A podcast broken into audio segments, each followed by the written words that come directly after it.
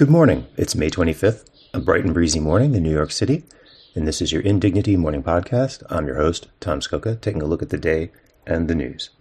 Ron DeSantis' presidential kickoff event on Twitter went exactly as expected, with 20 minutes of dead air and glitches, thanks to Elon Musk having gutted the site's functionality. Then, when they did get it up and running, Musk and DeSantis apparently spent the time rambling about esoteric online grievance stuff after Donald Trump spent his presidency using Twitter to amplify his various flashes of rage and cruelty, it looks like DeSantis is planning to use his presidency to amplify Twitter, and specifically the monotonous Elon Musk damaged husk of Twitter. We can all look forward to fireside chats about the woke mind virus. The medical residents' strike at Elmhurst Hospital Center is over. After three days off the job, the doctors landed a tentative agreement that includes an 18% pay raise over three years, and Gothamist reports meal allowances on par with their Manhattan counterparts in the Mount Sinai system. The showdown over the debt ceiling keeps getting stupider. Times reports on the front page today that the negotiations between House Republicans and the Biden administration are focused entirely on non defense discretionary spending.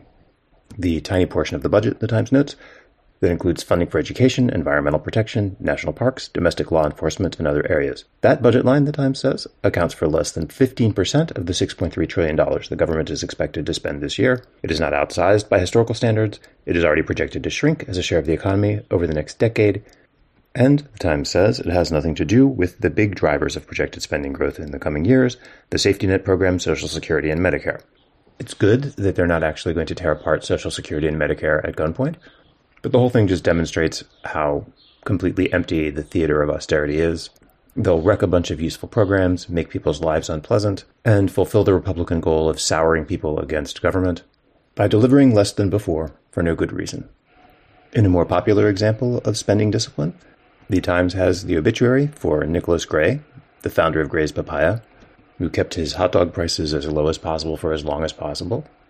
Gray was not the inventor of the papaya and hot dog combo, he began as a Papaya King franchisee, but he made his own thing out of it and kept good vibes, mediocre fruit drinks, and tasty and affordable hot dogs circulating on the corner of 72nd and Broadway.